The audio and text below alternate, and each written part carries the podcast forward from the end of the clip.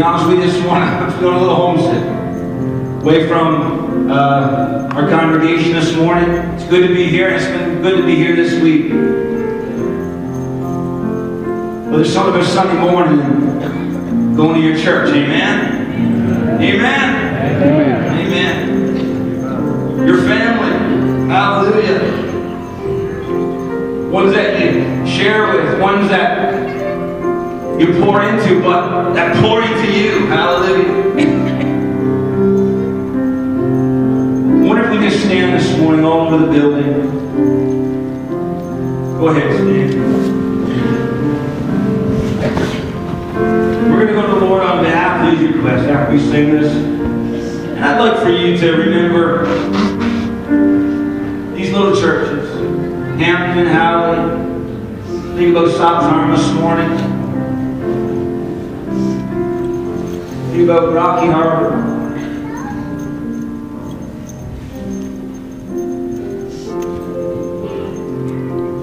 You know, this is special. Be crammed in here this morning like this.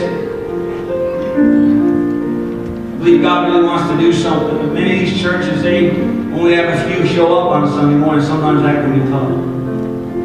And I'd like for our prayers to be directed in their direction this morning. Can we sing that over again before we pray? Flow through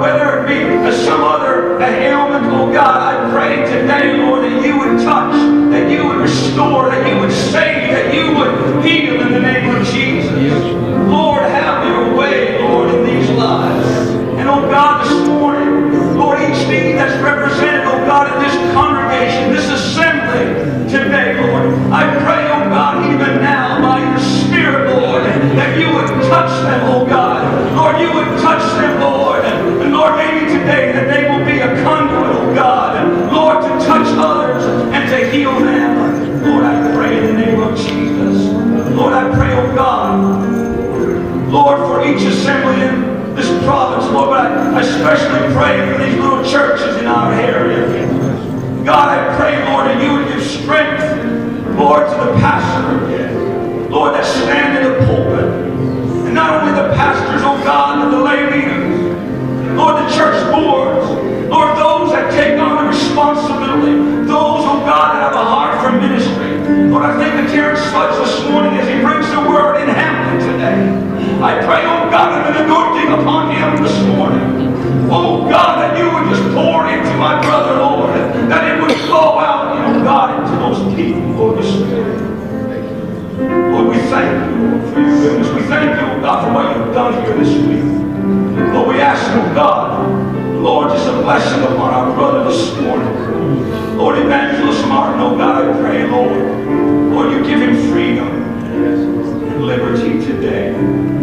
In the name of Jesus. In the name of Jesus. And everyone said, Amen. We're going to sing, You're worthy of it all. Hallelujah.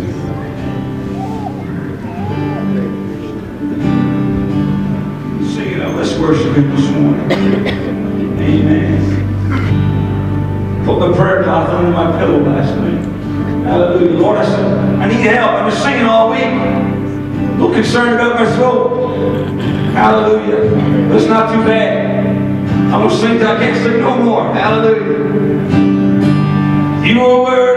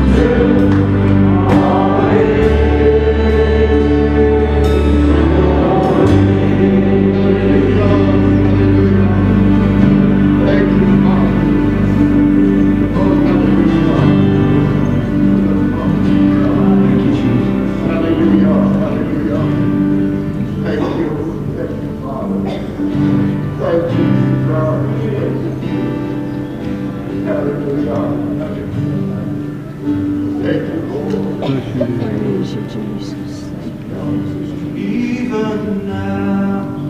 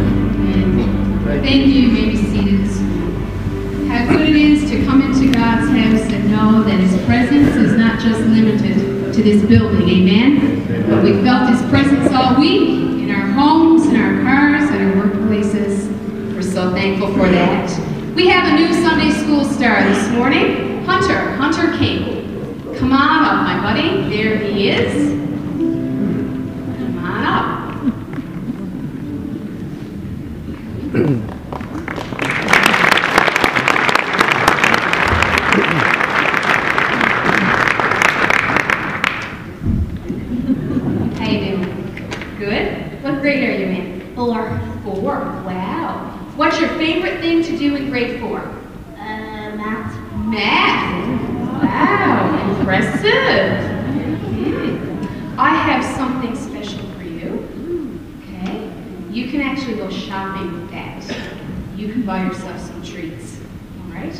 And we're so glad that you come to Sunday school, you come to Kids Alive, and we are so glad you're a part of this church. We're going to pray. Could you stretch out your hand? I want to pray a blessing over Hunter. Heavenly Father, I thank you. I thank you for Hunter. I thank you for his life. And now I pray, Father, that you would protect him.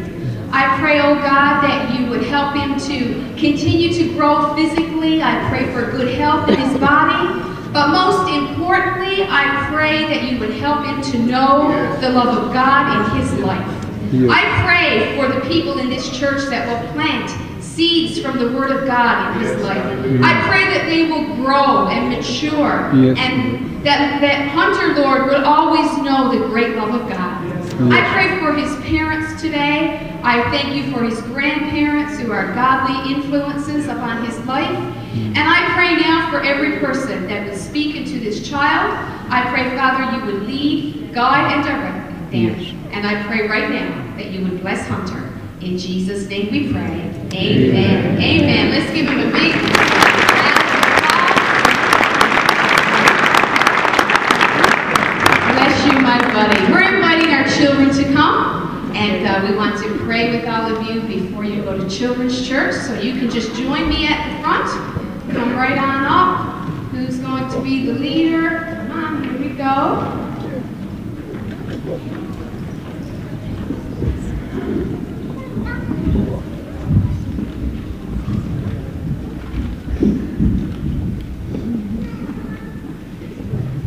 Thank you, evangelist. Everybody else is falling down on the job. I'm glad you're here. Thank you. Come on in, boys and girls. Anybody else in the congregation want to come up? I do have something special for you. I know you can't all go to children's church, but you can certainly all join me at.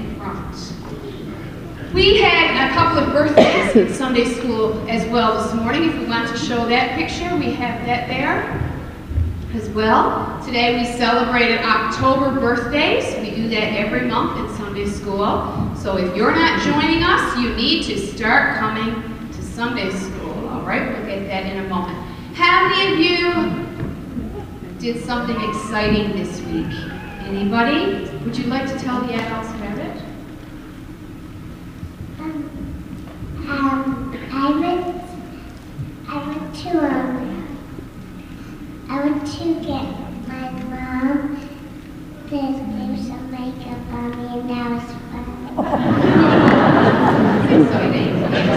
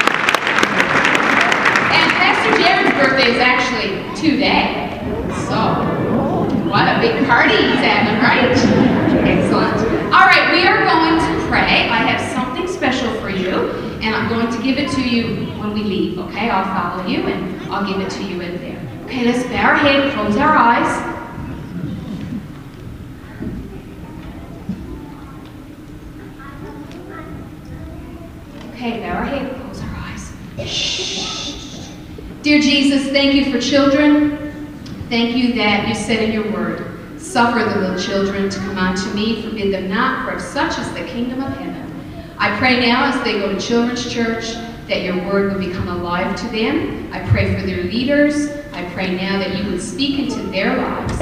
In Jesus' name we pray. Everybody said, Amen. All right. You can all go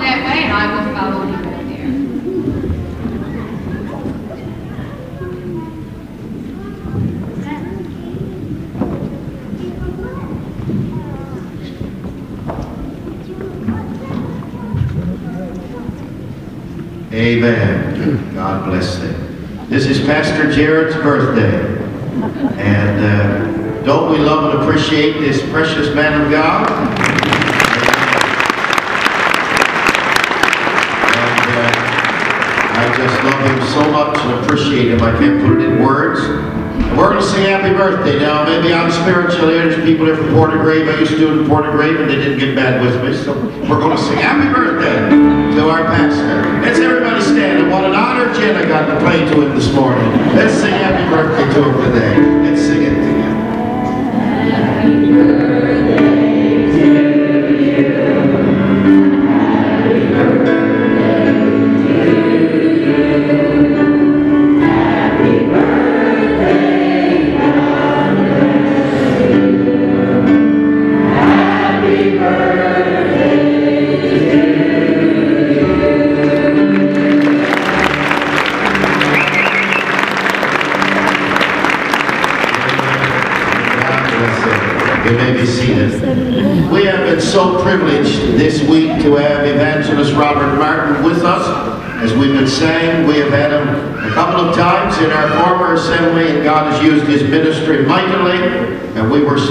Lord to be able to have him again this week.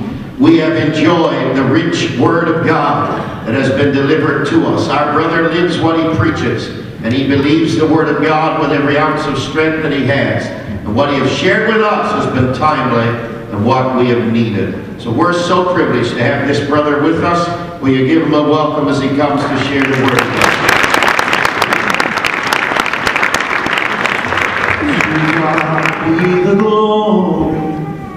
great things he had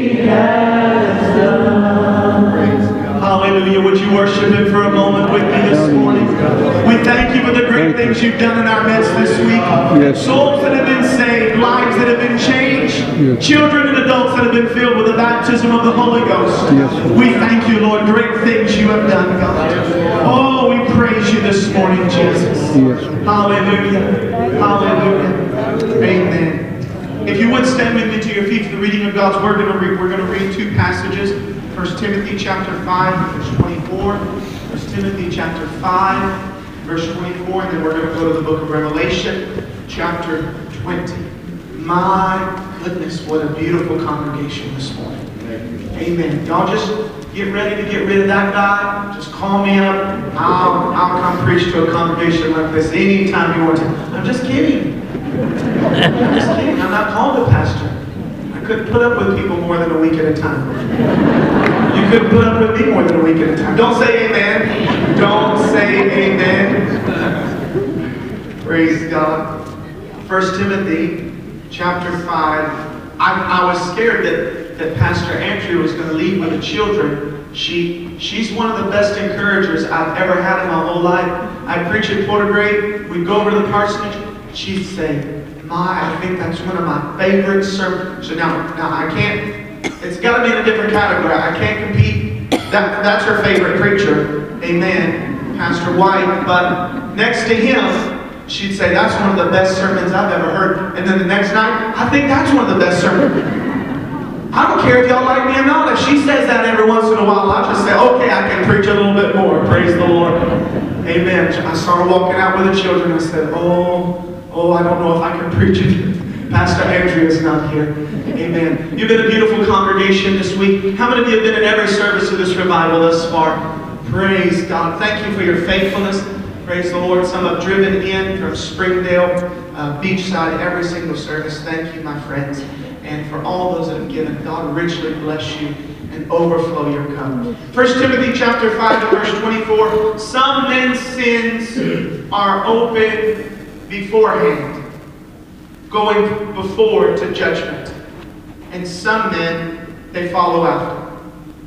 Some men's sins are open beforehand, going before to judgment, and some men they follow after. In Revelation chapter 20 and verse 11, the book of Revelation chapter 20 and verse 11, the Bible said, I saw a great white throne, and him that sat on it, from whose face the earth and the heaven fled away. And there was found no place for them. And I saw the dead, small and great, stand before God, and the books were opened. And another book was opened, which is the book of life. And the dead were judged out of those things which were written in the books, according to their works. And the sea gave up the sea gave up the dead which were in it, and death and hell delivered up the dead which were in them, and they were judged, every man according to their works. And death and hell were cast into the lake of fire. This is the second day. Whosoever was not found written in the book of life was cast into the lake of fire. Would you pray with me this morning? Father, we thank you for how you've moved us far in this service. We ask, Lord, now for a heavy anointing, a strong anointing. We ask you, Lord, to do the work of men's souls that can only be done by your Spirit. For you, through conviction, lead us closer to you. Do it, God, for those that do not know you. Do it for the saint who has known you their whole life, God. Draw us close to you this morning by the cross. Anoint now this messenger of clay. God, minister through me, God, as you see fit. In Jesus' name we pray. God's people said amen. Amen. amen. You can be seated.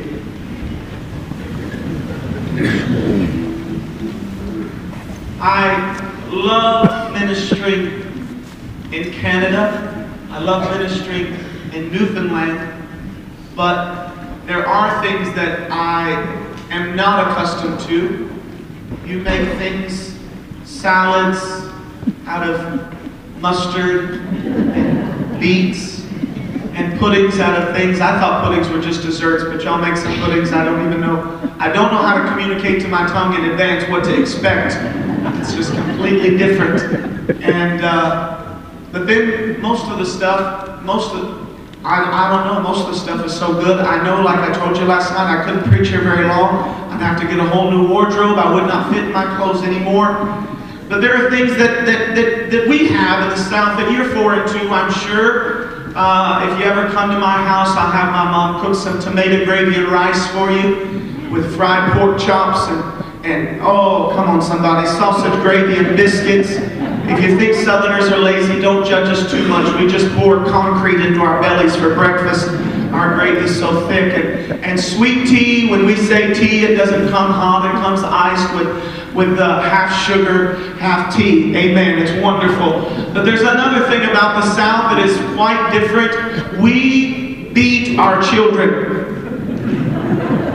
My father said, I will not spank you. A spanking involves a hand and a little pat, which only makes children cry all the louder. He said, You will get a whooping. I think y'all call it a trimming.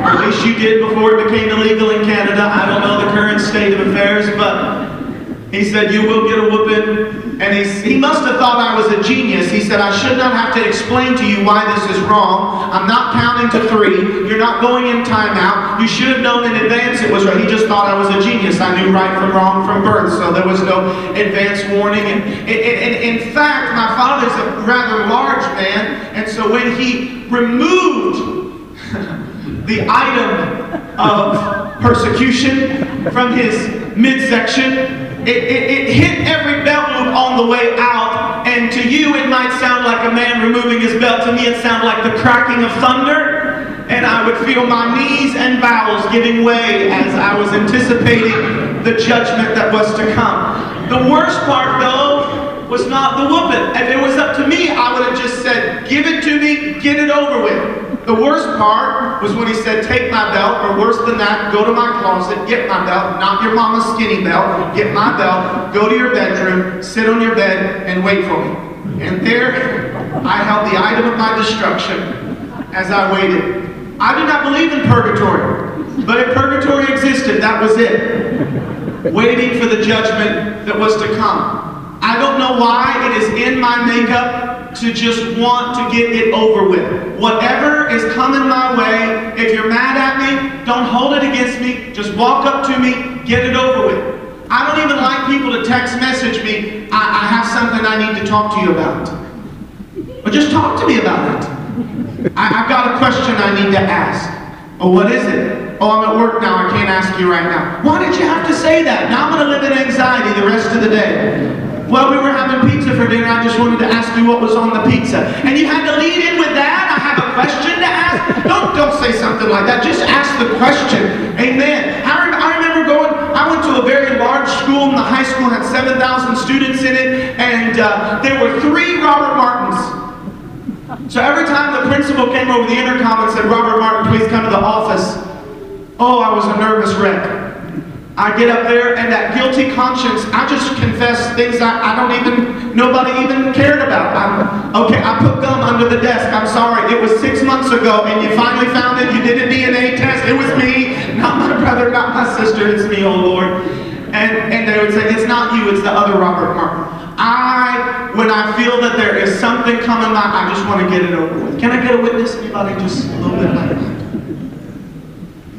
And Paul writes to Timothy and he says there's some that deal with their sin in advance. There's some that expose it to the Lord and it's dealt with. And there are some that it follows after. He speaks to us of judgment. We have recently, in the United States of America, had hearings on whether or not a man was worthy to sit in the highest court of our land to be in the Supreme Court. When he is in that position, he will be there for life until he removes himself. They went through over 300 court cases to see what decisions, what sentences he had passed, and the opinions that he had written about those cases.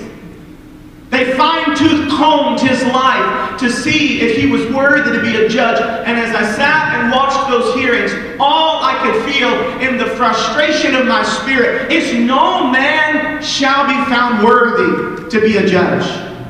We have to have some courts, we have to have some system of government, but friend, there is only one righteous, worthy judge. He says in Romans chapter 3, Romans chapter 3 and verse 3, for what if some did not believe? Paul writing saying, what if, what if people contradict God? What if they disagree with God?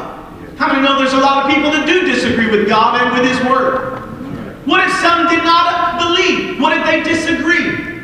He said, Would that make the faith of God? Shall their unbelief make the faith of God without effect?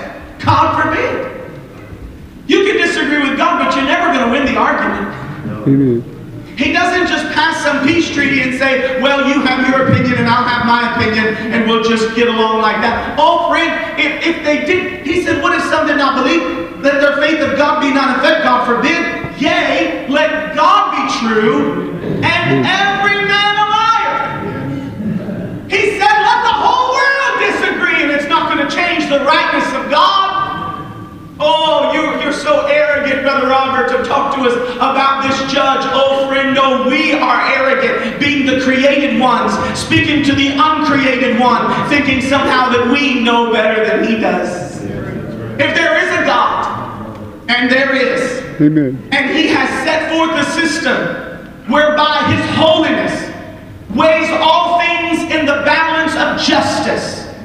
We long for justice in our culture because there is so much injustice in the world. We, we, we rejoice over the narrative, a story, a movie, a film, a book, where rights are wrong, where the villain is conquered, where the hero rises up, where something comes to a conclusion because we long for justice. But that justice cannot be weighed in the scales of our own balance. What God has said is the only truth that shall surely come people, disagree, let God be true and every man a liar. Right now, the sun is shining. And when the sun is shining and it's light outside, we call it day.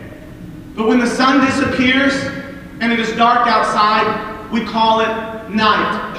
And I can tell you that in the revisionism of our generation, people want to call things all different kind of things. Yes. Ten years before I was born, they made abortion legal in the United States of America. But in my time, they have made same-gender marriage legal. They are changing our textbooks to remove very phrases out of the Mayflower Compact so that our children are no longer reading in their history book what those pilgrims wrote, saying that we have set forth to endeavor to establish a new colony for the perpetuation of the gospel, for the glory of God, Father, Son, and Holy Ghost. I'm telling you, that Mayflower Compact is full of Jesus, Jesus, Jesus, and they just erase it to put it in the textbook completely different. Why? Because they're trying to call things different. Amen. A fourth grade teacher came to me the other day and she said, Pray for me. There's a child in my class that is wanting to change his gender. And it's in the textbooks to say you can call yourself whatever you want to call yourself, whatever gender you're feeling today. Go to the restroom of your choice today. Go to the locker room of your choice today. We're in a precarious age when the Bible said in our day men will call right wrong and wrong right and good evil and evil good. But at the end of the day, it does not matter what you call it. It Amen. matters what God called it. Amen. And if the whole world says when it's light outside, we want to call it night. And when it's dark outside, we want to call it day. Friend, it doesn't matter what the whole world says. It matters that in the beginning God said, let there be light. And the light he separated from the darkness. And the light he called day. And the darkness he called night. And if that's what he called it, then that's what I'm going to call it. It's what his word's going to call it. Let God be true and every man a liar. He has the final say. Amen. We no longer look for heroes that cause us to aspire to right and wrong, but we now have elevated heroes where we can identify with them. Even villains seem to always have now a backstory. Well, this is the reason that Maleficent is as evil as she was. It's no longer the, the easy understanding Superman had a moral compass and, and, and this is right and this is wrong. Now even the bad guys seem to have good qualities and the good guys have pride and arrogance and have every kind of moral problem. Why? Because we don't want to be challenged to change. We want to be understood that even though we have all of our problems, we can be heroes of our story too. Hmm. The lines are being blurred between right and wrong so that we can defend ourselves. Yeah. But if you stand at your own defense, you cannot have an advocate in Jesus to stand at your defense. You claim yourself to be innocent, it's impossible for him to plead your case but if you go to him and say, I'm guilty, you can get it over with this morning. You don't have to wait up all night wondering if you're going to miss the rapture. You can get it over with this morning. You don't have to, you don't have to shake like I did as a child, waiting for my father to bring judgment on my case. No, you can know there is a great white throne judgment. There is the judgment seat of Christ. There is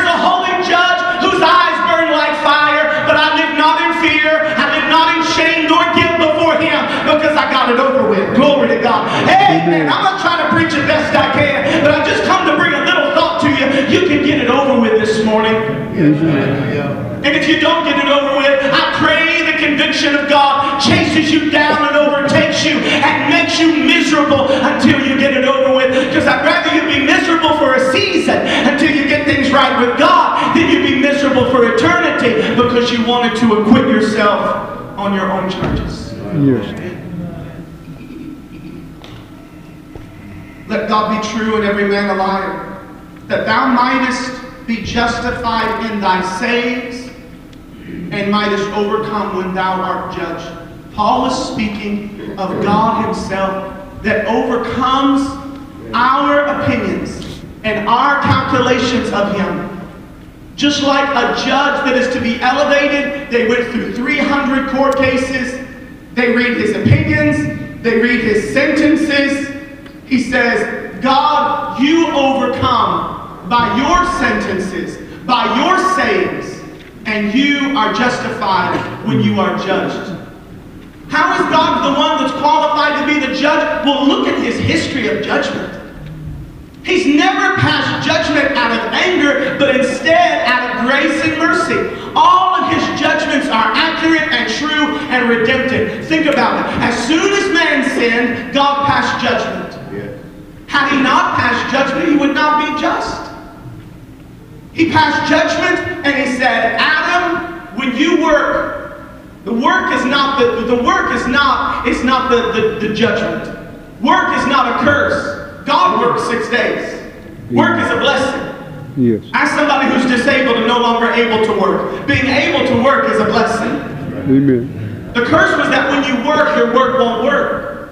But in that judgment, it was an invitation for Adam to come into relationship with God because a farmer can do his best work in the field with the plow, with the soil, with the seed. But if God does not favor him with sunshine and with rain and keeping away fungus and pests of every kind, he will have no harvest. But if that farmer gets on his knees and says, God, I've done my job, but Lord, now I need you to bless, I need you to pour out, or I can't feed my family. It was judgment, but it was redemptive, inviting Adam back into relationship. And the judgment on, on Eve.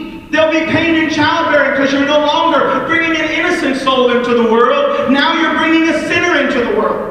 And in bringing a sinner into the world, you need to be aware that there's pain. Not only for yourself, but pain in the heart of God because of the punishment that is increased upon the cross of the sin that will, he will now be, have to pay for this child. And when that child begins to grow, lest you think it's just an, an easy job, You'll remember the pain it brought to take to bring them into the world, and you'll think now it takes equal travail in prayer until they're born again. Amen. It was a curse, it was judgment, but it was an invitation, Mama, for you to be the best intercessor in that family. I love praying with people. I'd rather pray at the altar than preach.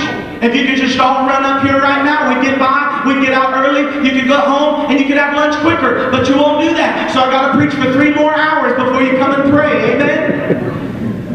I love to pray with people in the altar, but so many times a mother will come to me and say, Pray for my children. Would you put my children on your prayer list? Pray for my children. If I prayed for all the children every day that every mother has asked me to pray for, I there would not be enough hours in the day. I would have to hire 20 full-time staff members to do nothing but pray for children. And all we would be able to do is list their names. God bless Susie and Bobby and Billy and George and all of them. But friend, that does not do nearly as well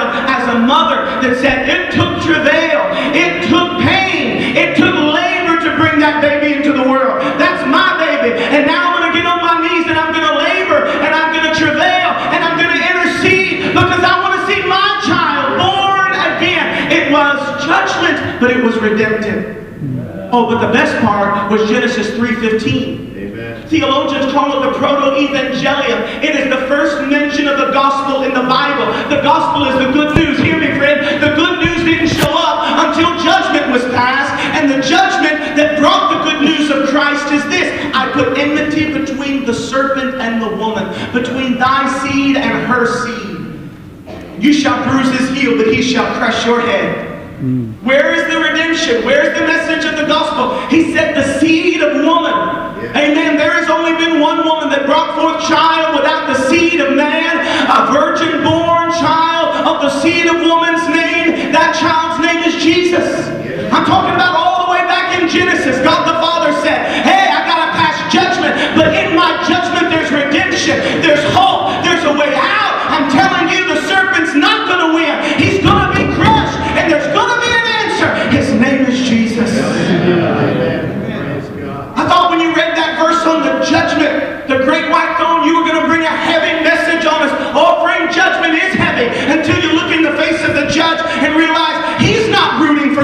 Die and go to hell. He's rooting for his mercy to reach you so that you can find a way out. You made a way.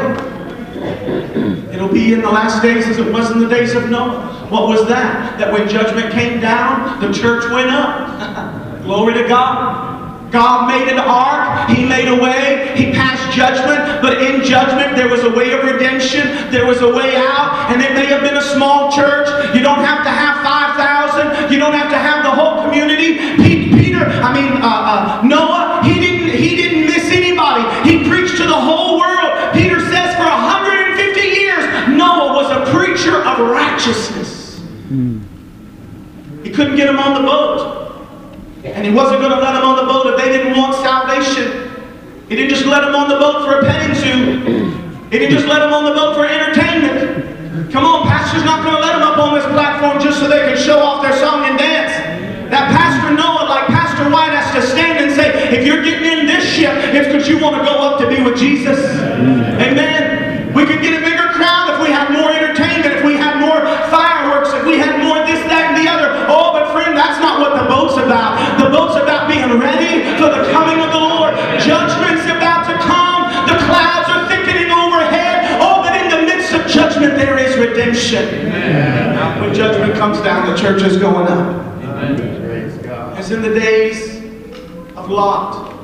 I want you to think about something that happened before the judgment of Lot. Why are you going through these, Brother Robert? Because all the sayings or the sentences of God prove that He is just. If your child was violently murdered and you sat in the courtroom and all the evidence was displayed to undisputably prove the, the murderer that he was guilty, and the judge sat in the judgment seat and said, Well, I mean, I just, I'm a good guy, I'm a nice guy, so I forgive you. Let's be golfing buddies, let's be friends, let's go out for tea afterwards. I- I- I'm just a good judge. That mother would cry out, Unjust! The character of God cannot pass over sin. No. But in his dealing with it, he's looking for restoration. Amen. Praise In the Tower of Babel, he said, You have one language, and you've brought your minds together to only do what would, what would try to save yourself. So instead of doing what I did in Noah's generation, I'm not going to destroy the world again like that until the last day, and I do it by fire. So instead of everyone speaking the same language when I have to purge the earth all at once, I'll separate you into languages. I love this. If you don't sleep on everything else, just wake up for this right here. This, he said, I'm separating you into languages. By separating into languages, if one people became so perverse, so idolatrous, so ungodly, he could deal with it like he did Sodom and Gomorrah. He could deal with it like he did the Amalekites. God said, Don't let even one of them live. Not one. But he doesn't have to wipe out the whole world because he's put us in pockets and groups by languages. One of my favorite places to preach is in the South Pacific. Places like Papua New Guinea and Vanuatu. Hundreds, thousands of languages in Papua New Guinea. And when you go there, they are one of the most primitive countries in the world because if you have a good idea, you can't explain it to your neighbor in another village because you don't have the same language. They're scavengers, they're hunters, and, and so they, they eat what they can find in the forest. And if somebody says, instead of eating it, what if we take it and we plant it next to our hut, our tent, our village, then we won't have to go scavenge for it. That's a good idea. But he can't explain that good idea to the next village. So they remain primitive. If somebody invents a plow, if somebody invents a shovel, if somebody invents a rake, if somebody invents any implement of farming, they can't explain it, so they remain primitive. In this way, information cannot pass from one group to another. It was God's way of saying, if you invent a way to become more sinful, if you through your culture offer your children unto the sacrifices of idols, if you become so ungodly that I have to purge your people group, I don't have to wipe out the world. It was judgment, but it was mercy. Yes. And then the entire story of the Bible changed when God entered into the language group of a man named Abram who spoke Hebrew. And he said, If you will follow me, then I will bless you, I will make your name great, and through you all the nations of the world shall be blessed. All the people groups, all the language groups. What's he saying? I just need one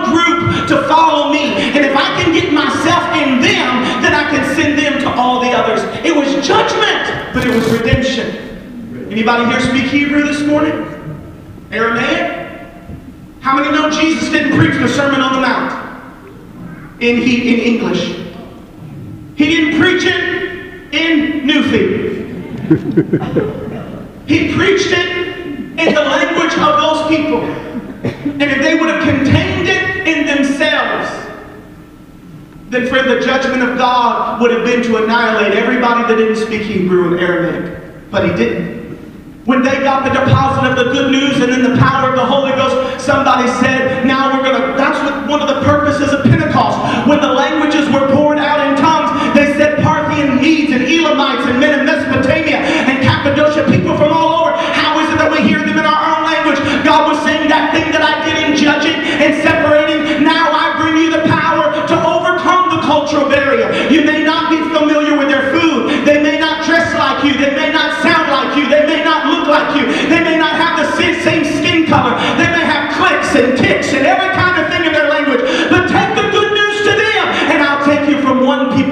another. Oh, friend, it would be arrogant for us to say we are English speakers, so we are the godly people.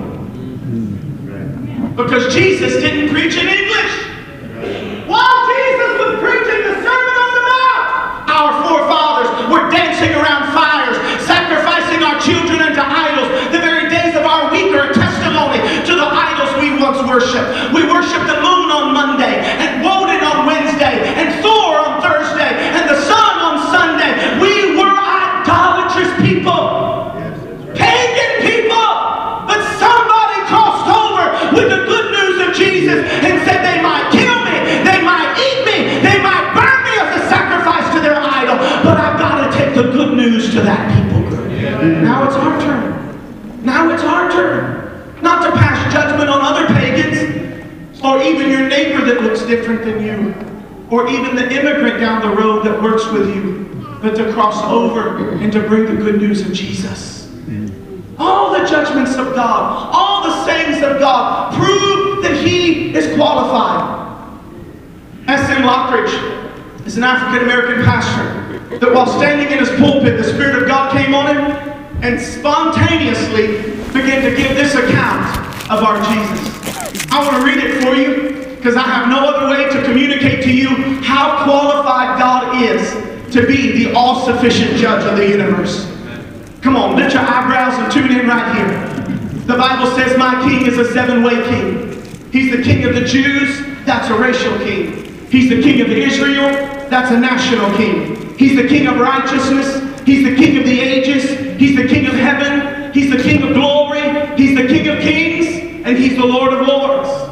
David said, The heavens declare the glory of God, and the firmament showeth his handiwork. No means of measure can define his limitless love. No far-seeing telescope can bring into visibility the coastline of his shoreless supply. He's enduringly strong. He's entirely sincere. He's eternally steadfast. He's immortally graceful. He's imperially powerful. And he's impartially merciful. That's my king. Amen. He's God's son. the sinner Savior, the centerpiece of civilization. He stands alone in himself. He is august and he is unique. He is unparalleled and he is unprecedented. He's supreme. He's preeminent. He's the loftiest idea in literature, the highest personality in philosophy, the supreme problem in higher criticism, the fundamental doctrine of true theology, the cardinal necessity of spiritual religion. That's my king. Hmm. He's the miracle of the age. He's the superlative of everything good you choose to call him. He's the only one able to supply all of our needs simultaneously. He supplies strength to the weak. He's available for the tempted and the tried. He sympathizes and he saves. He guards and he guides. He heals the sick. He cleanses the lepers. He forgives sinners. He discharges debtors. He delivers the captive. He defends the feeble. He blesses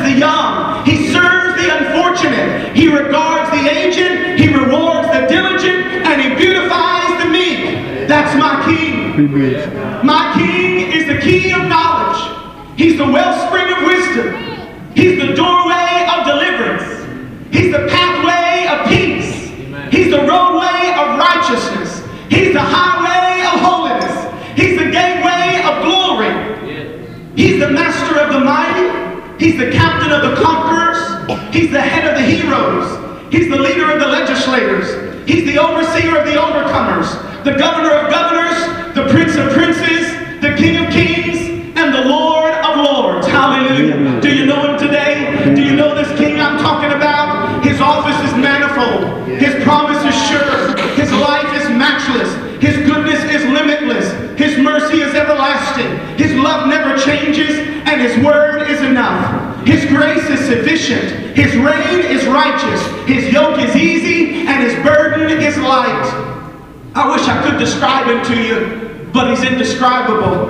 He's incomprehensible. He's invincible. He's irresistible. I'm trying to tell you the heavens of heavens can't contain Him, let alone a man explain Him. You can't get Him out of your mind. You can't get Him off of your hands. You can't outlive Him, and you can't live without Him. The Pharisees couldn't stand Him, but they found out they couldn't stop Him. Pilate couldn't find any fault in Him. The witnesses couldn't get their testimonies to agree. Herod couldn't kill Him. Death couldn't handle Him, and the grave couldn't hold Him. That's my King. He always has been, and He always shall be. He had no predecessors, and He'll have no successors. There was nobody before Him, and there'll be nobody after Him. You cannot impeach He's not going to resign. He is the only one qualified to be the judge of the universe. That's my King this morning. Give the Lord a praise.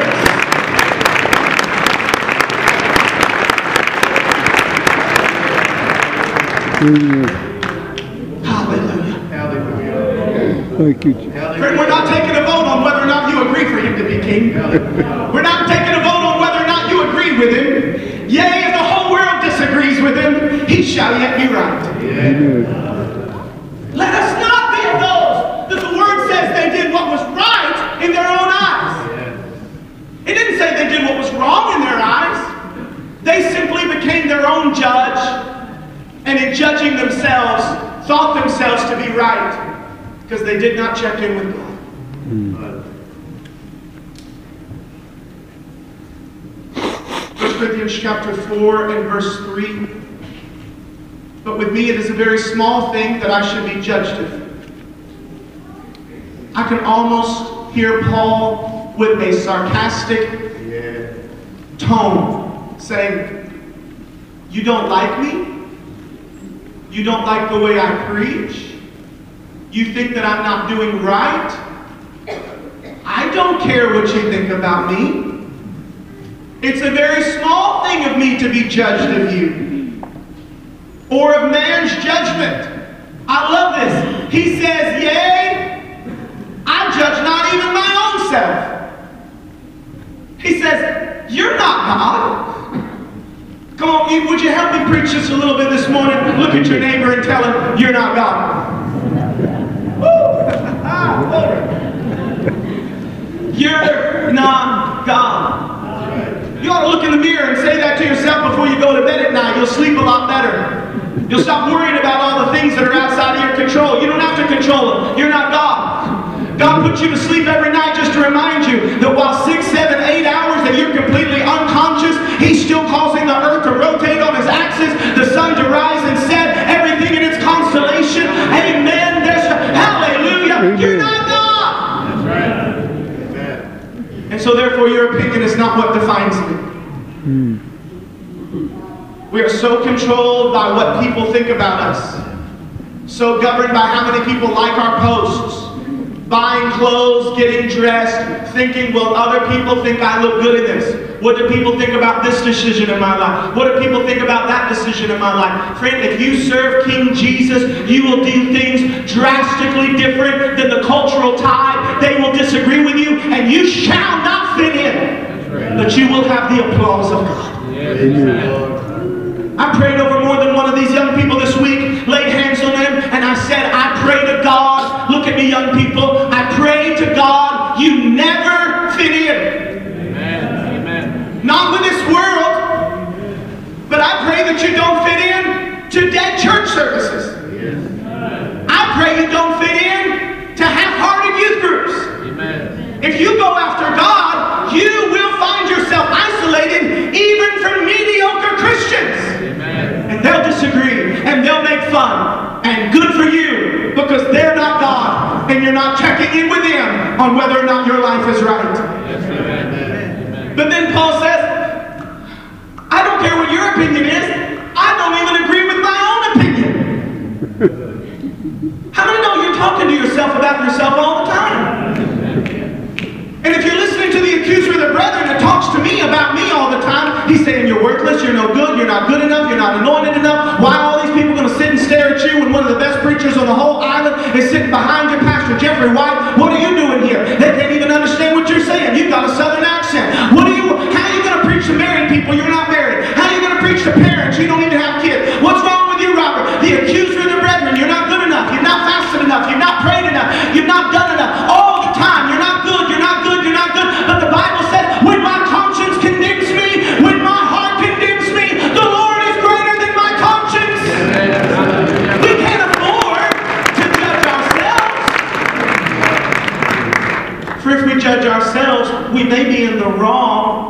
And we're right. And there's people here this morning that need to get right with God, but they think they're okay. And your judgment is wrong because you're not right with God. You're not okay. There are people out in, in deer stands this morning, on a moose hunt this morning. They think I can just have my own time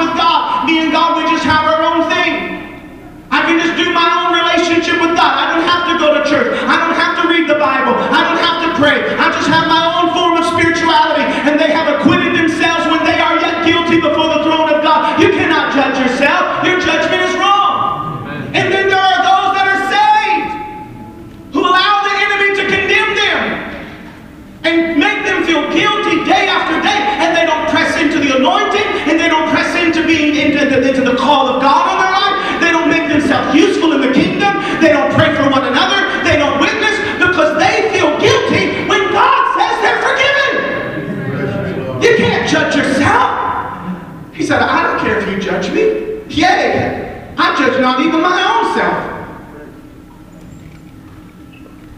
He said, For I know nothing by myself, yet am I not hereby justified. But he that judgeth me is the Lord. Wherefore judge nothing before the time until the Lord come, who both will bring to light the hidden things of darkness, and will make manifest the counsel of the hearts, and then shall every man have praise of God. Now I'm not saying we've taken the verse, judge not lest you be judged, a little bit too far. Mom, Dad, if that teenage boy pulls up in your driveway, tattooed head to toe, five inch gauges in his ears, with a cloud of marijuana smoke emptying out of his vehicle, and rap music, cursing every other word, coming to pick up your daughter for a date, and your daughter says, Daddy, judge not lest you be judged. Daddy, you better judge. You shall know them by their fruit, ain't none of that fruit, Holy Ghost. There's things that we have to discern. But you can't go to the ballot box and just judge according to party. You have to pray. You can't just pass judgment by what your eyes see what your gossiper told you in the ear. You have to pray. If I was judge, I could look at all the evidence, but I still wouldn't know. But there is one whose eyes burn like fire. He knows the secrets of men's hearts.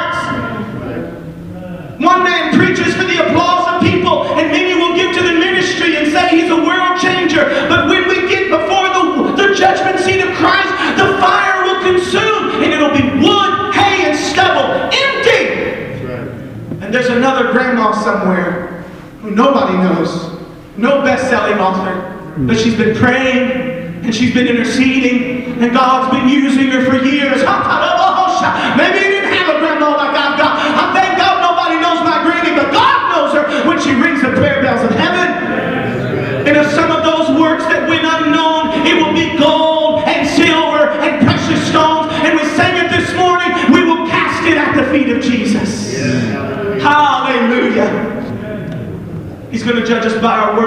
judgment is looking through a cloud dark, dark.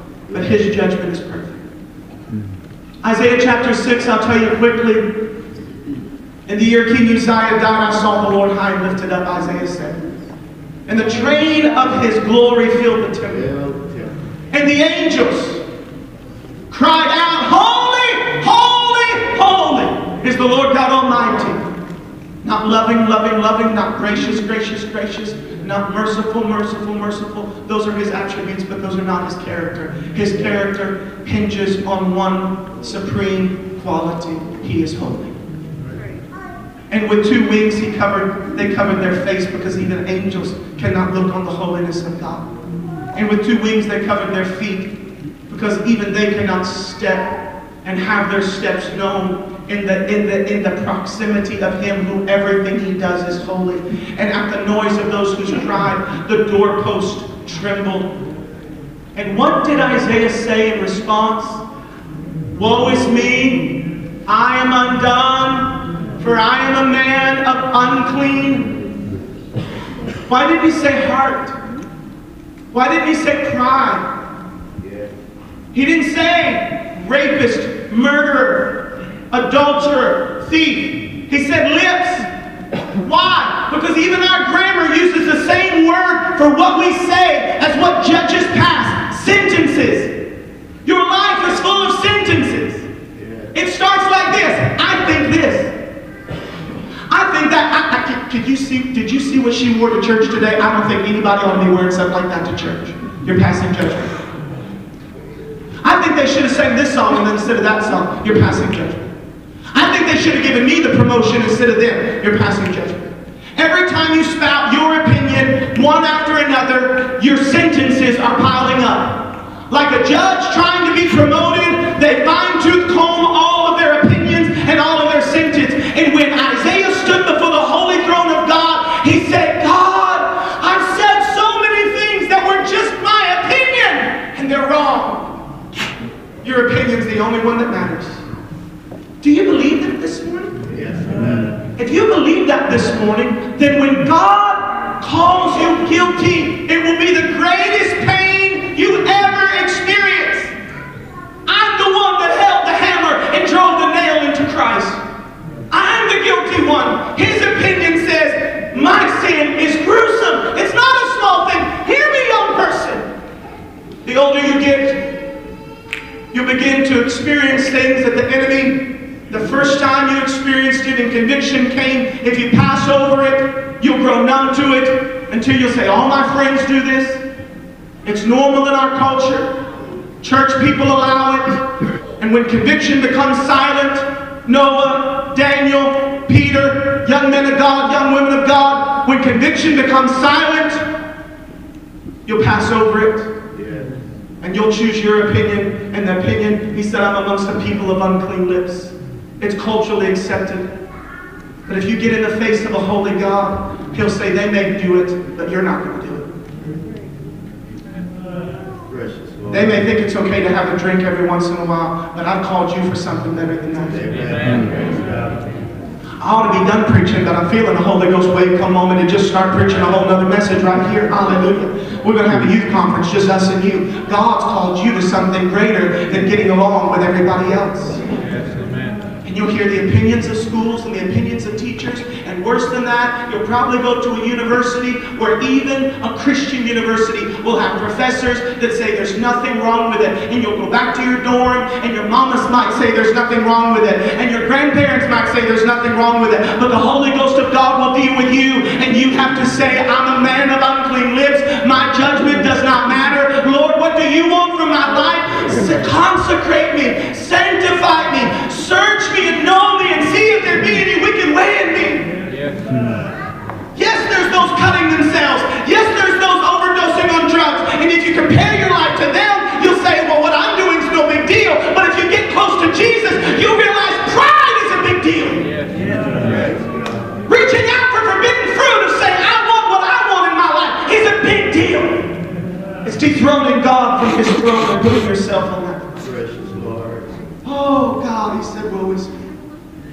But if his opinion matters, you will be smitten in your soul when you partake in that which is not pleasing to the Lord. But if his opinion matters, when you get under the blood, I preach this whole message to get right here. When you get under the blood and his opinion, his sentence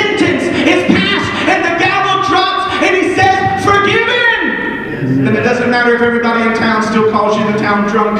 It doesn't matter if everybody in your family still says you're the person that's in your, your third marriage. It doesn't matter if everybody in everybody you know still says you're the one that made the mistake, you messed up. Oh, it doesn't matter because he not only removes guilt, he removes shame. So you don't hate yourself anymore because God doesn't hate you. Hallelujah. You look in the mirror and say, I agree with what you think about me. If you think I'm yours, if you say I'm forgiven, if you say I'm your child, oh, hallelujah, I can dance on my way to school today. Brother Clinton got saved. Next day he was on his way to work, and they had to follow like a, a certain tractor line. He was in a car with all his other co-workers. He felt so good, he said, let me out. I just got to run for a while. He just running beside the truck. Amen. They said, what's going wrong with you? They said, he got saved last night. Man in the truck said, I've had religion for 15 years. I ain't acted like that yet. Oh, friend, if you really get born again, you will hate the sin you once loved. You will love God more than all the other options in this world. And then you will love yourself because he has forgiven you. And you can rejoice and let the redeemed of the Lord say so. I am saved because his opinion says so. I have to remind myself almost every time I pray because the devil will come and say, Why would you even talk to God? You're not worthy. I just say, Oh no, Romans 8 and 1, there is therefore now no condemnation to those that are in Christ. Amen. I was preaching out in Colorado Springs. Y'all help me on the music, please.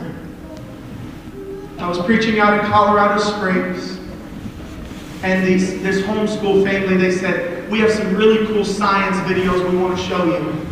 And they pulled out a VHS of Moody Bible Institute from like the 1970s. But when you're homeschooled and you don't have a television to watch channels, you think that's awesome. So I just sat there, eyebrows high, tuning in with these kids like this is the best thing I ever saw. And friend, while I was watching, I got convicted. Because this science teacher at Moody Bible Institute said sound waves never stop. They may grow so small you can't hear them, but they continue out into the universe. You know, if the lights were off in here, I mean, and the windows were blacked out, I wouldn't be able to see you. What I see is not you. What I see is the reflection of light off of you, and light waves never stop. They may diminish, but they go out into eternity. I heard on the radio just the other day a physicist saying we can now measurable measure the impulses of magnetic waves of things that have happened in the past. And if we can get a measuring device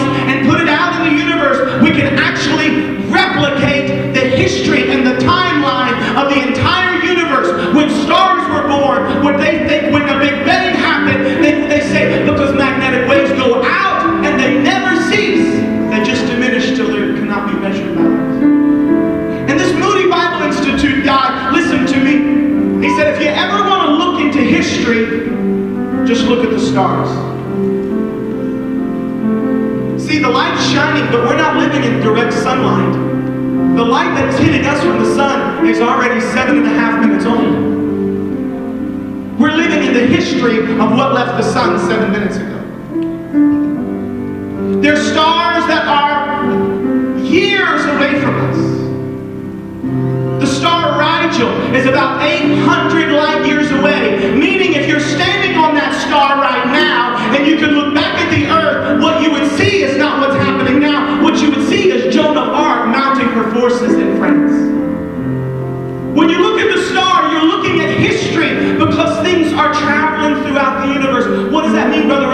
It means that my sin is ever before me and ever before the Lord. Because if I took the Lord's name in vain right now, and you were standing on one of our nearest stars that is about nine light years away, and you could see me, nine years from now, you would see that I took the Lord's name in vain.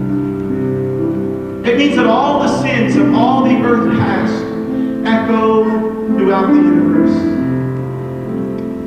All of your sins are right now before the Lord. You've moved on, you've gone forward, you've passed over, you've numbed your conscience, you've got distracted through entertainment, you've gone forward in the busyness of life, but I've come to tell you until you come to judgment, your sins are before the Lord. The good news this morning, though, is that you don't have to wait for the great white throne judgment. You can get it over with today. Because there is a judgment that's already been passed. Praise God. That judgment happened at the cross. I said that judgment happened at the cross. You want to know what God thinks of sin? Look at the cross. It's gruesome, it's bloody, it's gory. He was stripped of his dignity, he was blindfolded and smacked and said, prophesy and say, Who smote you? His beard was plucked out, a crown of thorns piercing his brow, anxiety until the capillaries in his blood vessels, in his in his sweat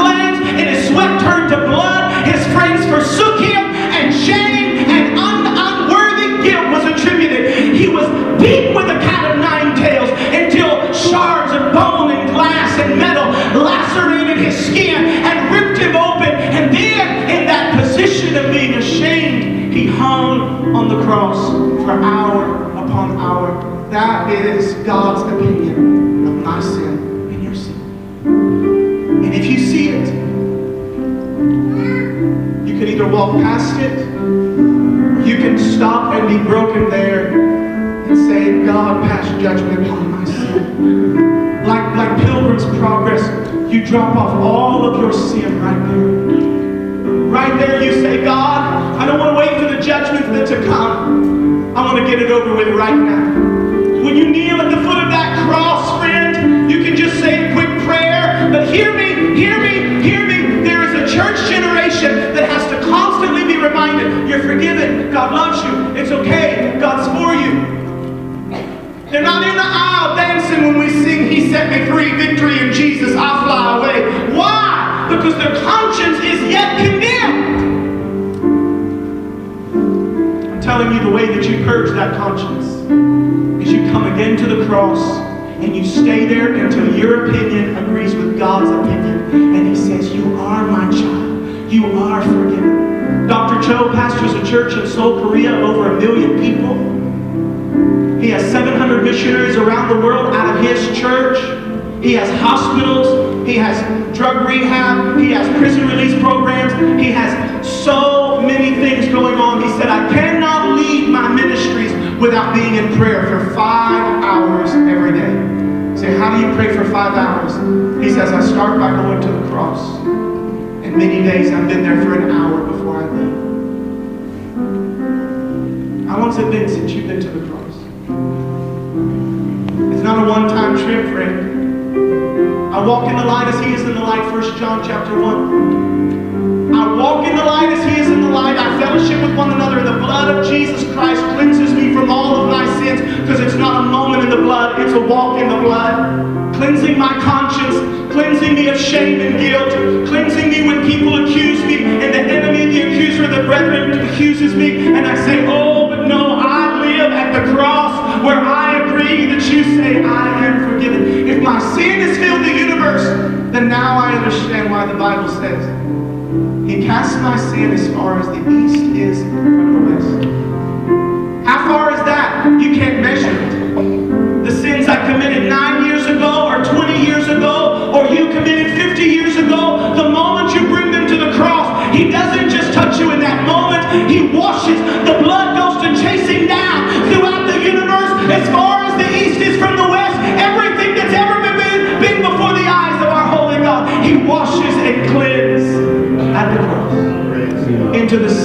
up forgetfulness. Stand with me to your feet all over the house.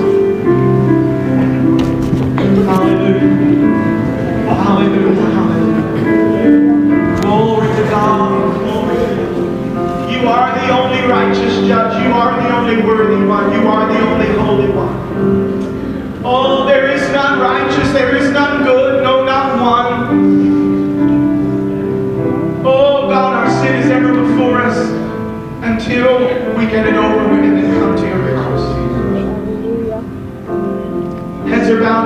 close, you're here this morning, friend. You're not right with God.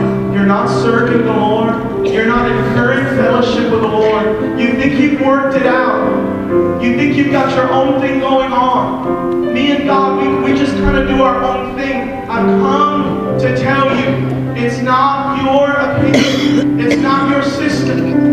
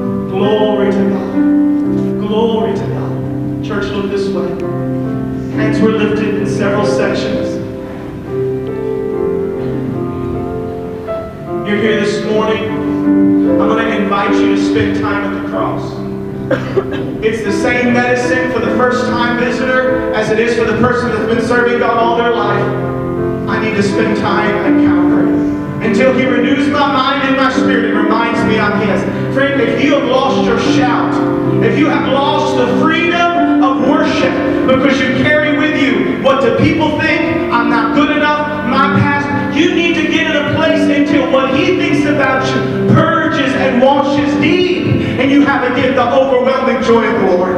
Hallelujah. I'm opening these altars. I would that many would come. Hallelujah. Come and spend time with the Lord. Come and spend time at the cross. Come with your spouse. Come with your children. You lifted your hand or you didn't come. The altar's open. Hallelujah. Hallelujah. Believers come and spend time at the cross worshiping. Amen. From all over this house. Amen. Begin to make your way into this altar right now. In Jesus' name. I just want to spend some time with the Lord before this service is over. I just want the Lord to renew my mind by His Word that I am His and it matters not what people say, matters not what the devil says. Hallelujah, Lord. I just want to hear your voice say to me, and I'm yours. You'll find it at the cross. You'll find it where His judgment was passed, and you can be forgiven. Hallelujah, hallelujah.